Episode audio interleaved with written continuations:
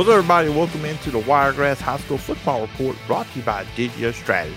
This is your weekly look at all things high school football in the Wiregrass. I am your host, Phillip Jordan, in studio host and producer of Thunder Football on 96.9. The legend. Apologize, everybody. There was not a podcast last weekend. We're a day late this week. Sorry, we'll do better as we're getting closer to the high school football season. This is coming your way on August 1st.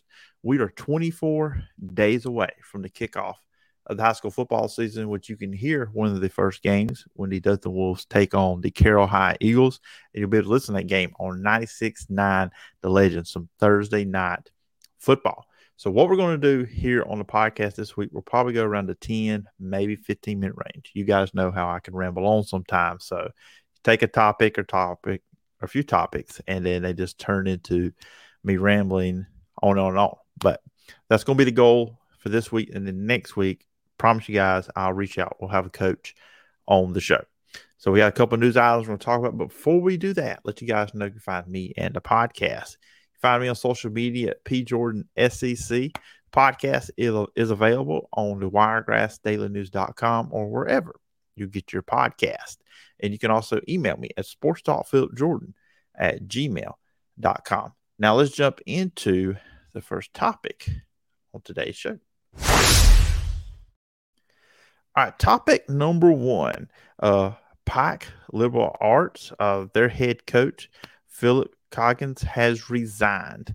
Uh, William Mogel was named interim head coach. He said he resigned due to personal uh, reasons. Uh, he was hired back in January with Coach Coggins. Uh, he's a former Chilton County defensive coordinator. And there was a statement made over on the school Facebook page, and I am going to read that to you right now. Uh, Pike Liberal Art School's head coach and athletic director Philip Coggins has resigned effective immediately for personal reasons. He went on to say, I am resigning to deal with a family situation. I will not teach or coach for the foreseeable future. I am going to take some time off, Coach Coggins said. This has been the hardest decision in my life for multiple reasons. The board, the parents, and students have been extremely supportive. My decision has nothing to do with the school or athletics. This is something that I have prayed about and have peace with, but it's still incredibly difficult. I know this is what is best for both Pike Liberal Art Schools and my family. Pike Liberal Art School Board Chair Corey Rushton said, When we hired Coach Coggins, I was convinced that he was a man of integrity, and I feel the same today respect for him and his request for privacy. I will not share details of his circumstances, but I do ask you all to pray for the Coggins family. I want to assure Patriot fans we do have a plan and full confidence that our football and other athletic programs will continue to build with momentum. Coach Coggins start, started. We thank him for his efforts and wish him well. Pike Liberal Arts School's Board of Trustees will look to announce the new head coach and athletic director today. Of course, they just mentioned um, William McGoll, uh, and I'm, if I'm pronouncing the name wrong, I'm sorry. Anybody else listen, going to correct me? That's fine. Um, you can do that. Uh, now he has coached for 25 years. He was the defensive offensive line coach last year. This is his first head coaching job. He has been part of four, four state title games. He's been a champion as an assistant coach twice over at Elba in 2011, 2015 when they won state title. So this is a coach that's been around. He's very experienced. It's going to be should be a smooth transition that he was with the team last year. But whatever the deal is uh, with Coach Coggins, thoughts and prayers go out to him. Uh, obviously, you can tell from his comments that was not an easy decision to step down uh, from the team, but it looks to be that the Patriots are in good hands. And uh, that story did come out on the 28th of July. So that was toward the end of last week. All right. Topic number two. This is uh, some cool thing. This comes from our friends over at the Dothan Eagle. Enterprise to name Wildcat Stadium after Coach Bill Bacon. Uh, Coach Bacon is a Wiregrass Hall of Famer and Alabama High School Athletic Association Hall of Famer as well. Uh, he will have his name added to the stadium and field during pregame Enterprise home opener versus Eufaula. That will be on August 25th. That should be a fun football game, by the way.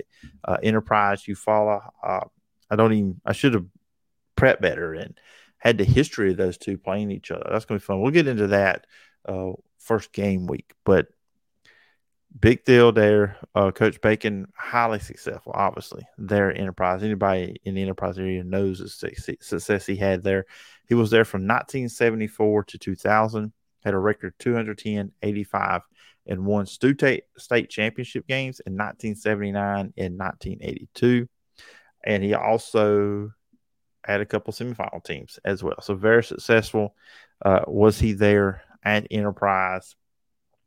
And that's going to be cool. That's one of them cool deals. We'll probably see a lot more of that in the local media as it gets closer uh, to the home opener. Once, once again, that's on a Friday. That'll be the night after Dothan and Carroll play. So hey, an Enterprise is in seven A Region Two, so if you can go check it out. And Eufaula, you follow.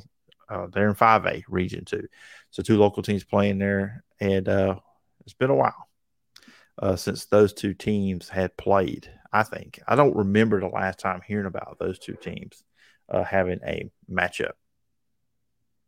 Okay, you guys will not know this, but I just took a few minutes after I said that last thing to look up the history between Enterprise and Eufaula. This will be the first matchup they have had since 2013. Enterprise won that one 41 to 3. Uh, they also played 2012 where Enterprise won 35 to 34. Uh, big winning streak here by Enterprise in the series. Uh, they have won, and this is this is live off the cusp, guys. This is this is top notch podcasting here. Enterprise has won. It looks to be 15 straight times. We got. Let me do that again. Yeah, 15 times has Enterprise beaten Eufaula. That dates back all the way to 1961 and then the matchup before that in 1960 was a tie. So Eufaula has not had a victory in this series since 1959 uh, when they won a home game 24 to 14.